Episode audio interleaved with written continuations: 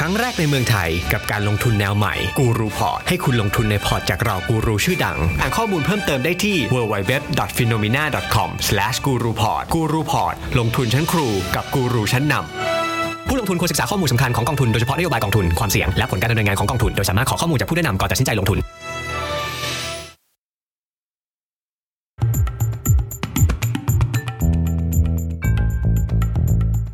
Welcome to Phenomena Podcast Unlock your investment potential ต้อนรับคุณผู้ฟังทุกท่านนะครับ เข้าสู่รายการ Financial Life นะครับ กับเพนระดับโพธิ์ไทยครับ แล้วก็พี่แบงค์ Business Manager ของเรานะครับ ครับ นะฮะวันนี้เรามาพูดคุยกันนะครับ กับตอนที่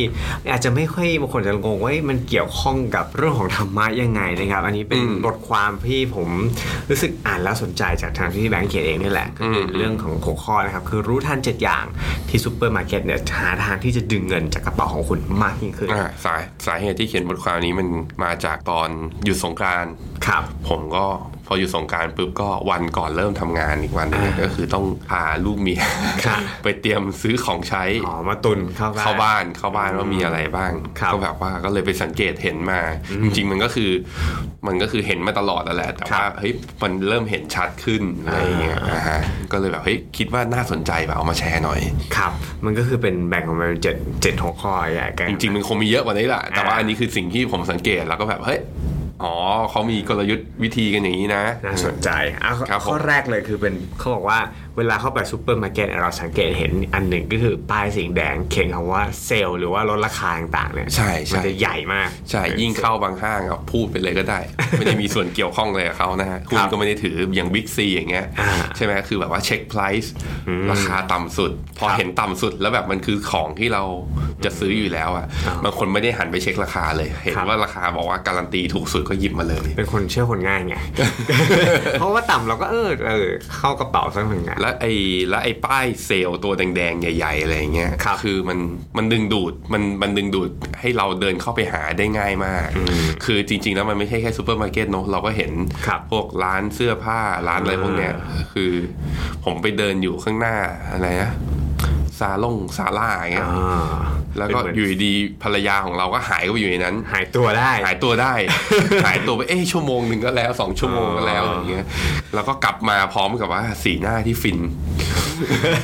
และมือสองข้างที่ถือกระเป๋าอยู่ เต็มที่ อะไรอ นี่ ย่าง คือ นั้น ป้ายเซล อัน ล์ เนี้ยปลายเซลล์ฮะ ที่มันรู้สึกว่าดึงดูดใจมากขึ้นกระทั่งผู้ชายผู้หญิงผมว่าก็เป็นหมดนะโดนหมดเหมือนกัน ซึ่งวิธีวิธีในการรับมือเรื่องนี้คือ ครับ ก็คืออ่ะจำจากจำจากที่เราพูดกันมาเนี้ยบอกว่าป้ายเซลล์เนี่ยบางทีคือ มันกระตุ้นความอยากของเรา คือก่อนเห็นนะมันไม่ได้รู้สึกอะไร แต่พอเห็นแล้วมันกระตุ้นขึ้นมา แต่พอ ครับ กระตุ้นขึ้นมาปุ๊บให้รู้ไว้อ่ะกลับกลับมาทบทวนที่ผมคุยกับเพชรวันนี้ว่าเฮ้ยป้ายเซลล์มันเป็นกลเม็ดของเขาเนี่ย เออ เราต้องรู้ทันนะรู้ทันที่ใจเราก่อน ครับ นะอันนี้คืออันนี้พอรู้ทันที่ใจเสร็จแล้ว มันอาจจะคิดขึ้นมาได้แต่อยากได้ นะ แต่มันจำเป็นต้องซื้อนะครับผมคิดว่ามันค่อยไปดูเหตุผลกันต่อไปแต่อย่างน้อยมันลดความร้อนแรงของกิเลสในใจเราลง ครับ มันจะใช้ความสมเหตุสมผลในการจับจ่ายใช้สอยมากขึ้น มีบางคนเขาก็บอกกันว่าเขาเรียกว่าบางคนเขาตัดตั้งแต่ต้นลมเลยพี่ ยังไง คือ อะ สมมุติคือสมมุติถ้าเราเป็นจิตใจเป็นคนอ่อนไหว อ่า เห็นอะไรพวกนี้แบบอืมไม่ได้ต้อง คืออะไรไม่ซื้อเลย ไม่เดินแวะไปแถวนั้นเลย เดินคือเซกชันนี้เรารู้อยู่แล้วว่าห้าง นี้ เดินหลับหูหลับตาหันหลังให้มันแล้วก็ไปเซกชันอื่นไปที่อื่น เวลา ไม่ไม่รู้ไม่เห็นไปเลยดีกว่า ก็ได้ก็ได้ แต่ว่าผมคือเหมือนกับว่าสินค้าในตลาดเนี่ยนะแพงขึ้นทุกอย่าง มีถูกอยู่อย่างเดียว คือเมียของเรา คือภรร ถูก ยา ตลอดถูกตลอดเวลา อันนี้ก็ถูกอันนี้ก็ถูกใช่ไหม คือคือผมก็คุยกับภรรยาเขาก็บอกว่าเฮ้ยมันป้ายเซลล์มันลดราคาอย่างนู้นอย่างนี้เนี่ยมันระวังนะ บางทีเราซื้อของเข้ามาเป็นของที่ไม่ได้มีความจำเป็น เออซื้อมาเก็บ คือคือภรรยาผมก็บอกว่า ก็ถ้าซื้อของจำเป็นตอนที่มันเซลล์มันก็ดีไงแล้วมันขึ้นป้ายเซลล์อยู่จะรู้ได้ไงว่าสินค้าตัวนี้มันจำเป็นไม่จำเป็นมันก็ต้องเดินไปดู อ๋อ ไม่ใช่ว่าเห็นป้ายเซลล์แล้วเดินหนีก็ซื้อของแพงตลอดเวลาเหรอจะทำอย่างนั้นเหรอ ก็มีเหตุผล นั่นไงเห็นไหมเมียเราถูกเมียเราถูกเลี่ยงไม่ได้ เลี่ยงไม่ได้ฮะ ครับผมเราไปข้อต่อไป เราทำไมครับ อันที่สองเรามาเซกชันจากซื้อของแล้วเราเป็นเซกชันที่แบบเราเข้าไปเนี่ยเป็นเป็นของที่ของสดของใหม่ อย่างเข้าไปในโซนเบเกอรี่เนี่ยเรามักจะได้กลิ่นนะเย้ายวนอืมเอ้ยขนมปังอบมันหอมเหลือเกิน อยู่ดีก็รู้สึกหิวขึ้นมาเลย เรื่องนี้สังเกตดูเลยนะ ไม่ว่ากรูเม่มาเก็ต ครับ ท็อปซูเปอร์มาร์เก็ต อืม หรือแบบว่า ในห้างเทสโก้โลตัสหรือ ก็มี บิ๊กซีเนี่ย ก็มี เขาจะเอาไอ้ ก็มี section แยก เขาจะเอาเช็คเซกชันเบเกอรี่เนี่ย ครับ เอาไว้ที่ทางเข้า แล้วจะเห็นว่าเดี๋ยวนี้ทางเข้าซูเปอร์มาร์เก็ตมันดูไม่ใช่ทางเข้า อ่ามั มันดูแบบอยู่ดีๆก็เอ้ยเผลอเข้าไปแล้ว เฮ้ย นี่มันซูเปอร์มาร์เก็ตเหรอ อ่าใช่ครับเดินเดินเดินเดินเดินแล้วมันก็เข้าไป ค่ะ คือผมว่ากลิ่นขนมปังเนี่ยสำหรับคนที่แบบคือมันมันให้ความโฮมมี่มันให้ความรู้สึกอบอุ่น มันให้ความรู้สึกว่าเป็นกันเอง ค่ะ มันอันเนี้ยมันเชื้อเชิญเราด้วยกลิ่น กลิ่นเนยกลิ่นนมหอมหอม อ่านอกจากเบเกอรี่แล้วที่ผมสังเกตเห็นก็คือถาดผลไม้ตามฤดูกาล อ๋อสีสันสวย สีสันสวยๆ สดๆ ใครชอบกินผลไม้อย่างเงี้ยมาแล้วต้องเดินเข้าไปห่อหรือว่าแอปเปิลแพ็คมาอย่างดีองุ่นไร้เม็ดอร่อยอร่อยอย่างช่วงนี้ก็ทุเรียนภูกลมๆอ้วนๆ โอ้ อื้อ โห หือ เนื้อแน่นๆเต็ม เห็นแล้วก็แบบอยากซื้อแค่ผลไม้นั่นแหละ ค่ะ แต่พอไปอยู่ตรงนั้นมันคือโซนเขามันคือโซนซูเปอร์มาร์เก็ตครับ อ่า เราลืมไป มันซื้อแล้วออกเรามาเลยไม่ได้ ๆน้องเบน พอซื้อไปปุ๊บ มันต้องเดินผ่านกหลย มันต้องเดินผ่านอันอื่นดิ อีกหลาย แถวต่อแถวต่อตั้งยาว เออ พอเห็นแถวต่อยาวๆปุ๊บอ่ะอย่าเพิ่งจ่ายตังค์แล้วกันไปเดินเล่นก่อนรอให้แถวมันลด หารู้ไหมอีกสองชั่วโมงมันก็ยาวอย่างนั้น ตอนเราจ่ายมันก็ต่ออย่างนั้น ยาวๆเหมือนกัน อ่า เฮ้ยผมเพิ่งไปมาเลยว่าว่าวันหยุดที่ผ่านมาครับ ผมไปเนี่ยแหละโซนผลไม้เลย โดนมาทุเรียนฮะ ฮะ ตอนแรกก็เอ้ยธรรมดาธรรมดา เขาเดี๋ยวนี้ทุเรียนไม่พอพี่แบงค์มันจะมีแยกเป็นเซกชัน ฮะ หมอนทองธรรมดา หมอนทองพรีเมียม หมอนทองพรีเมียม มีพ คือ รี อะไร เมียมด้วย ไม่รู้เหมือนกัน มีกระจิบ มีอะไรไม่รู้ คือมันค่อยๆ แล้วคุณโดนอะไรไป าา คุณโดนอะไรไป ผมก็แบบนะ มีเหตุผลว่า เอ้ยไหนๆเรามาทีครั้งเดียวครั้งฤดูกาลเนอะก็เอาของดีหน่อย พรีเมียมไป ละ โด กัน นพรีเมียมไปอ๋อ จัดไปนะฮะ ฮะ กินเราก็มาให้ผลว่า เอ้ยมันดี เราไม่รู้หรอกเพราะเราไม่ได้ซื้อสองอย่างเราซื้ออันที่ อ่า ดี ใช่ สุดเราไม่ได้ ใช่ มาเปรียบเทียบขนาดนั้น อ่าใช่อย่างนั้นแหละเนี่ยเป็นกลเม็ดของเขาก็คือ วิธีการรับมือกับเรื่องนี้ก็คือ ฮะ จริงๆสำหรับผมนะ ก่อนตอนจะเข้าซูเปอร์มาร์เก็ตอะเราควรทำเช็คลิสต์ อ่า แต่คนที่ยากที่สุดคือเมียของเรา จริงๆ ผมคิดว่ามันต้องตกลงกันนะตอนก่อนจะไปซื้ออะก็คือต้องมีเช็คลิสต์ไว้ก่อน ครับ ผลไม้ที่อยากซื้อที่เราจะกินจริงๆอ่ะมันคืออะไร อย่างผมเจออย่างที่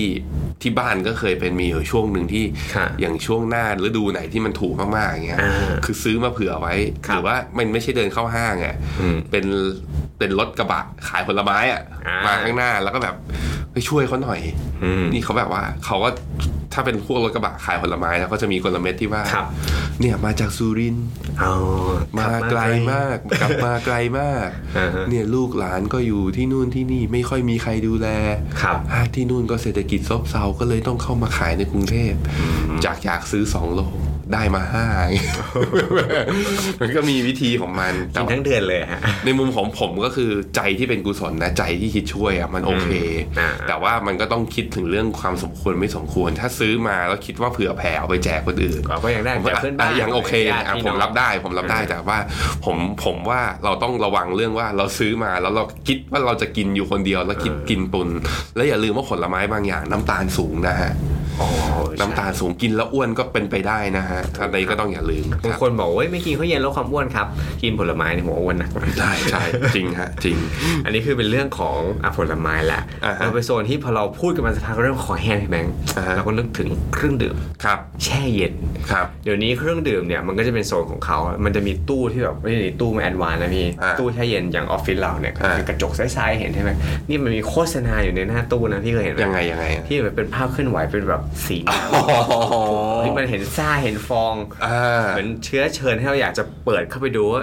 มันจะซ่าขนาดไหน ซึ่งเรากระหายน้ำเดินเข้าซูเปอร์เนี่ยมันไม่เคยแบบว่าเดินเปิดประตูปุ๊บแล้วเจอทันที อ่ามั มันไม่เคยเป็นอย่างนั้น มันจะอยู่ที่ไหนครับ มันก็คือมันจะไปอยู่ในส่วนที่ลึกที่สุดเราต้องเดินทะลุผ่านมันเข้าไป เออเข้าไป ใช่ใช่ๆมันจะความแบบข้างในสุด อ่า พวก daily products อ่า อย่างพวกนม ครับ เนย โยเกิร์ตใน หรือพวกอาหารพวกเนื้อสัตว์เนื้อสด ซึ่งคนไปจ่ายตลาดอะจะยังไงบังคับซูเปอร์มาร์เก็ตอะมายเซ็ตของคนเวลาจะไปเข้าซูเปอร์มาร์เก็ตมันคือซื้อพวกเนี้ยเอามาทำกินเอง ครับ พวกเนี้ยจะเห็นว่าเขาจะเอาไปไว้ในโซนลึก ซึ่งเหตุผลเขาในมุมของเขาเหตุผลก็คือ เอาเนื้อสัตว์มาวางข้างหน้ามันดูไม่ดีมั้ง อืม แต่นมล่ะทำไมวางข้างหน้าไม่ได้ ใช่ไหม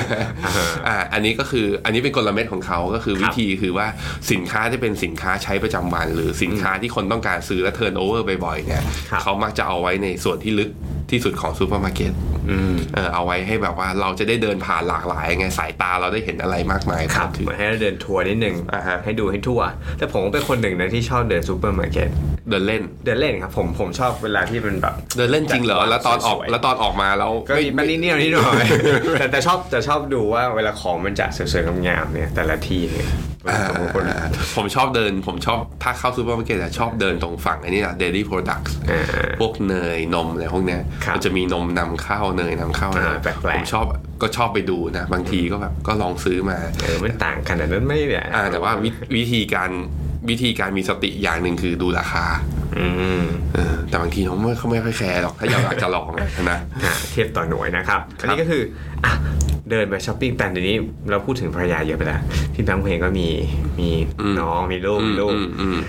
เรามีวิธีการจัดการกับเด็กยังไง เวลาที่เราเดินเขาเดินเข้าไปในเซกชันขนมของเขาเนี่ยมันเพราะว่าในซูเปอร์มาร์เก็ตมันถูกจัดวางไว้ในระดับที่โอ้โห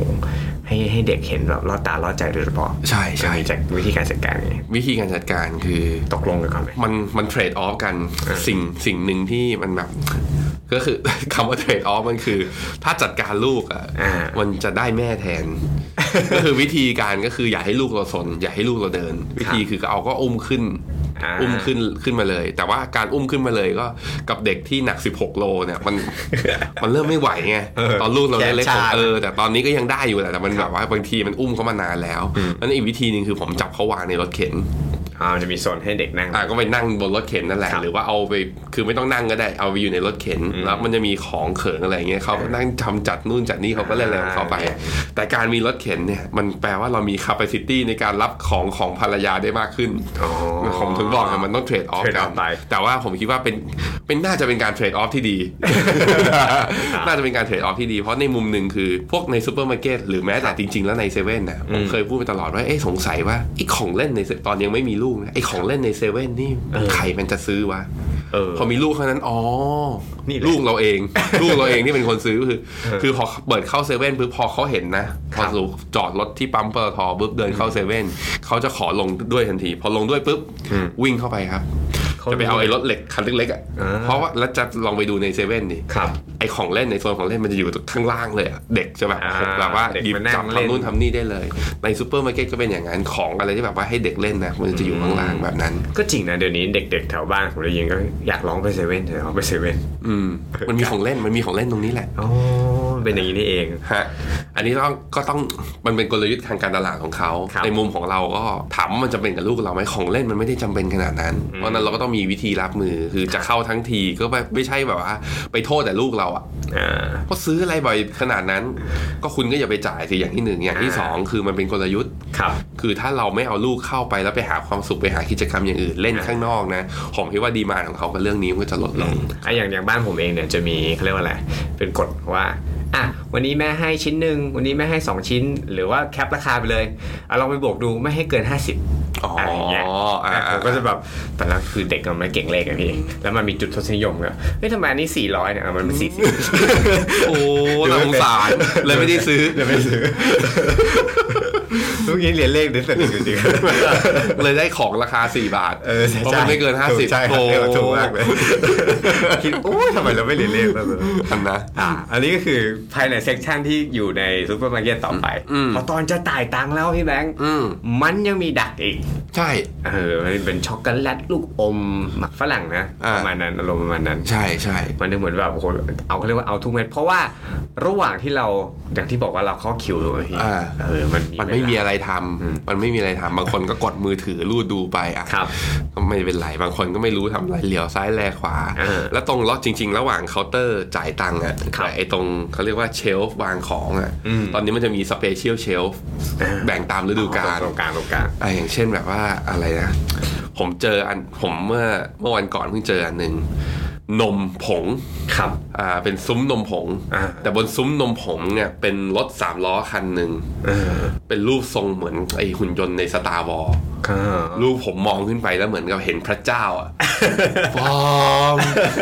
คือมันเหมือนแบบซื้อรถเข็นแถมนมผงอ่ะ มันไม่ได้เหมือนซื้อนมผงแถมรถเข็นอะแล้วก็กระชากเสื้อป้าป้าดูนั่นดิป้า โอ้ ป้าให้ มันสุดยอดมากเลย เออมันคืออะไรอ่ะป้าพระพายไม่เคยมีมาก่อนเลยเราก็อ๋อมันต้องหาวิธีรับมืออหรือว่าแบบอ่าสมมติว่าไปนช่วงคริสต์มาสอย่างเงี้ย ครับ มันก็ต้องซื้อของแฮปไปไปแฮปปี้นิวเยียร์เขา อ่า เมอร์รี่คริสต์มาสเขาใช่ไหมก็เป็คนรับ แบบซุ้มช็อกโกแลตซื้อ 2 แถมหนึ่ง มีแจกกระเช้าสยๆ แล้วก็แถมหมอนที่มีผ้าห่มอยู่ข้างใน อ่า อะไรอย่างเงี้ยตามฤดูกาลของเขาเป็นซีซันอลของเขา เออ ผมว่าโดนกันหมาทุกคนนะ ไอ้ตรงแบบเนี้ยเพราะว่าหนึ่งคือมันเป็นสินค้าที่เรารู้สึกว่าเขาเอามาวางเป็นพิเศษ อย่างที่สองคือมันลดและแถม อย่างที่สามคือมันว่างเราก็ไม่รู้จะทำอะไรไอ้คนที่ยืนอยู่กับเราก็ว่างด้วยมันมันแรงจูงใจมันเยอะ แล้วยิ่งไอ้ตรงเคาน์เตอร์นะไอ้พวกหมักฝรั่งหมักฝรั่งช็อกกระจงช็อกกระจุ๊บเลยพวกเนี้ยมันแบบว่า ประชุบประชุบ อ่าอย่างหนึ่งที่อันนี้มันก็มันเลี่ยงไม่ได้จริงๆ ผมเป็นคนที่ก่อนที่ผมชอบเล่นสนุกสนุกๆ ครับ กับตัวเองนะ ก็คือว่าไอสินค้าที่อยู่ในซูเปอร์มาร์เก็ตไอที่อยู่ในรถเข็นของตัวเองอะ่ะพอมันมีจำนวนเยอะๆหน่อยอะ่ะผมจะชอบพยายามคำนวณตัวเลขเลยทันที อ๋อ เพื่อรู้ว่ามันถูกหรือเปล่า เออ แล้วพอผมคำนวณมาคทีรับ อันเนี้ยเป็นอันเนี้ยมันเป็นความแย่ในการคำนวณ ครับ พอคำนวณมาเสร็จปุ๊บแล้วมันได้เศษไง อืม แล้วผมไม่อยากได้เหรียญกลับมาบางทีมันไม่ได้อยากได้บัตร อ๋ เครดิต ออ่ะจริงจริงจริง สิบสองบาทอะอีกสองสิบสองบาทครบห้าร้อยก็ดูตรงเคาน์เตอร์อะ สิบสองบาท เออลูกผมอันนี้มาเผื่อเพื่อนด้วยอ่าให้มัน อ่า เต็ม อะไรอย่างนั้นอะ ผมก็เป็นเพราะว่าผมใช้คูปองลด อืม มันบอกว่าต้องซื้อครบ 500คือครบพันหนึ่งเงี้ยถึงจะได้ลดนี้นะคะ อ่ะคูปองนี่ก็เป็นเหยื่อเห็นไหม เออ แล้วสรุปได้ลดหรือเปล่าก็ไม่รู้ มันได้เพิ่มมา เออได้เพิ่มมา มันได้เพิ่มมา แล้วเราก็รู้สึกว่าเออไม่เป็นไรเพราะคูปองนี้เราได้มาฟรี เออ แต่จริงแล้วก็ต้องไปจ่ายเพิ่ม ถูก อะไรอย่างนี้นะ เออก็นี่ก็เป็นเรื่องราวของเวลาที่เราลงเข้าไปในซูเปอร์มาร์เก็ตนะ เราต้องเจอกับเหมือนต่อสู้กับกิเลสบางอย่าง อ่ะก็ต้องทุกทุกคนมันจะกลายเป็นเหยื่อทางการตลาด อ่า กันไปหมดนะครับ ครับ สิ่งที่มันต้องทำได้ก็คืออย่างที่เพชรบอกเลยคือมันต้องมีสติ อืม รู้ทัน ครับ รู้เท่าทันว่าสิ่งบางสิ่งบางอย่างที่มันเกิดขึ้นในใจเราอย่างเงี้ อื ย ม มันไม่ได้เกิดจากความต้องการของเรา มันเกิดคจาก รับ สิ่งปัจจัยภายนอกมันเข้ามากระตุ้น อืม นะครับ เพราะต้องอย่าลืมว่าในยุคนี้จริงๆมันทุกๆทุกอย่างแต่ว่าในยุคเนี้ยคนมันแข่งขันกันหารายได้เพิ่มขึ้น เพราะฉะนั้นเขาก็จะมีวิธีเชื้อเชิญในการเอาเงินออกจากกระเป๋าคุณ อย่างจริงพอดแคสต์ที่คุณฟังอยู่เนี่ยของฟิโนเมนา ครับ ฟิโนเมนาเขาเขียนบทความทุกวิถีทางเพื่อให้คุณอยากจะลงทุน และที่แรกที่คุณอยากจะลงทุนก็อยากให้เป็นเรา อ่า เห็นไหมเราก็พร้อมที่จะดึงเงินในกระเป๋าของคุณออกมา แต่เราไม่เหมือนกันคือ ดึงเงินมาปุ๊บเราอยากทำให้มันงอกเงย ถูก คุณจะได้มีอำนาจการต่อแบบว่าการซื้อซื้อสินค้าให้มากขึ้นเพราะฉะนั้นถ้าอยากจะใช้เงินอย่างมีสติคือมาใช้เงินกับฟิโนเมนา นี่ใช้เงินลงทุนทำให้มันต่อยอด อ่าแล้วชีิ ว ต ทำ ก็จะมั่งคั่งมากขึ้น ใช่ครับ มีสติในการจับจ่ายใช้สอย รู้เท่าทันกลยุทธ์ทางการตลาด ครับ และเอาบริหารเงินเนี่ยครับ ลงทุนให้งอกเงยมากกว่าเงินฝากเงินเฟ้อคือสิ่งที่เราฝากไว้นะ ค ค รั รั บบ นั่นนี่เป็นชีวิตดีๆ ที่อาจจะเริ่มต้นเพียงแค่คุณใช้จ่ายอย่างมีสติเท่านั้นเองนะครับ นี่คือทั้งหมดของ Financial Life ตอนนี้ครับสำหรับวันนี้เพชรพี่แบงค์ลาคุณผู้ฟังไปก่อนครับสำหรับวันนี้สวัสดีครับ สวัสดีครับ